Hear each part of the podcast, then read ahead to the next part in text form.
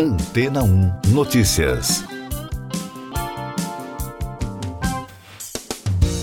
Bom dia. O robô Perseverance da NASA encontrou matéria orgânica em Marte. A notícia, publicada originalmente em um artigo da revista científica Nature, ganhou grande destaque na imprensa em todo o mundo nesta semana.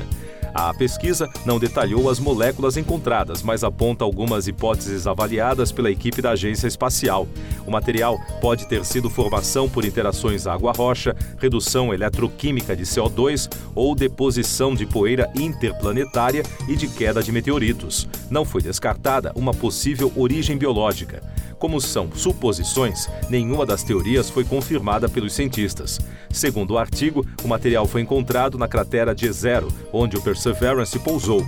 O local foi um lago há bilhões de anos. A missão da NASA foi enviada ao planeta em 2020 para buscar possíveis indícios de vida e a nave chegou por lá em fevereiro de 2021. Desde então, o robô recolhe amostras de rochas e sedimentos que serão trazidos para a Terra.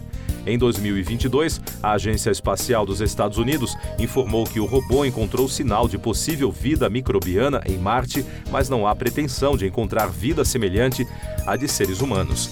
Ken Williford, cientista assistente do projeto, disse em entrevista para promover o lançamento da missão há três anos que existem fortes evidências de que a cratera já teve ingredientes para a vida. Mais destaques internacionais no podcast Antena 1 Notícias. O presidente dos Estados Unidos, Joe Biden, disse que o presidente russo Vladimir Putin já perdeu a guerra contra a Ucrânia.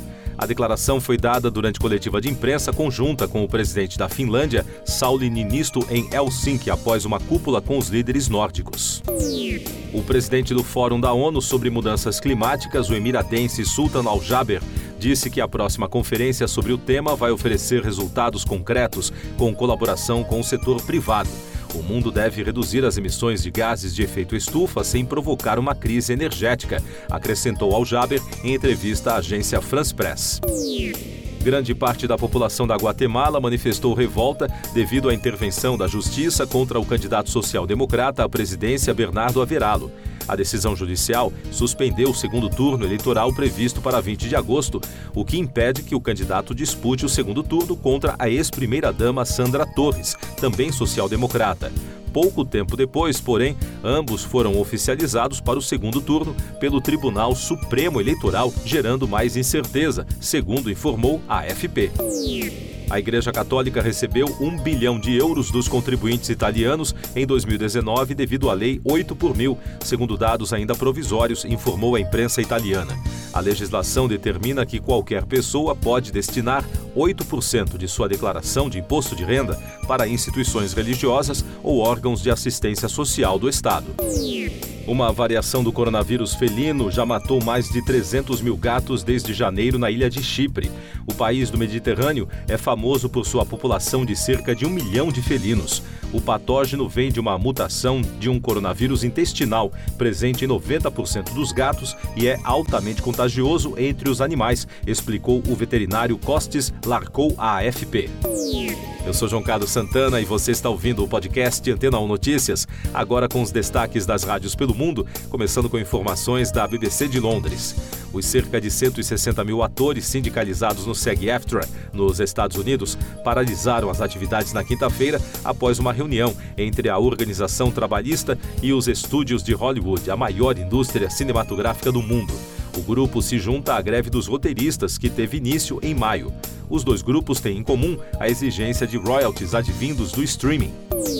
Outro destaque da rede britânica, e por falar em cinema, estrelas como Cillian Murphy, Matt Damon e Emily Blunt desfilaram pelo tapete vermelho em Londres para a estreia britânica de Oppenheimer, o aguardado filme de Christopher Nolan, que conta a história do cientista americano J. Robert Oppenheimer, conhecido por desenvolver a bomba atômica mas outras várias estrelas do elenco deixaram o evento mais cedo por causa da greve convocada na noite de quinta-feira.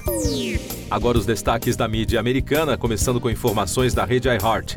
A filha do cantor Elvis Presley, Lisa Marie, morreu de sequelas provocadas por uma obstrução do intestino delgado, anunciou o Los Angeles County Coroner via TMZ.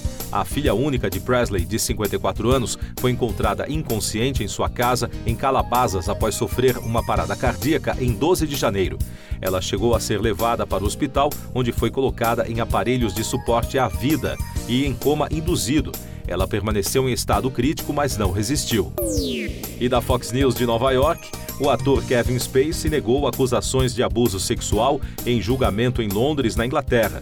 Ele responde por 12 agressões contra quatro homens, supostamente cometidas entre 2001 e 2013. O astro afirmou ter ficado arrasado quando soube das acusações. De acordo com a Fox, Spacey manteve a voz calma e um comportamento por vezes bem-humorado e autodepreciativo. Ele se declarou inocente.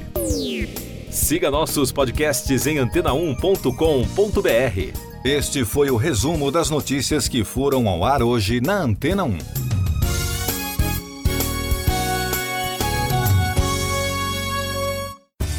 Depois de tanto conteúdo legal, que tal se hidratar com água rocha branca?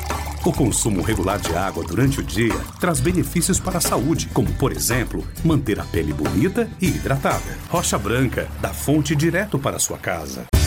Depois de tanto conteúdo legal, que tal se hidratar com água rocha branca?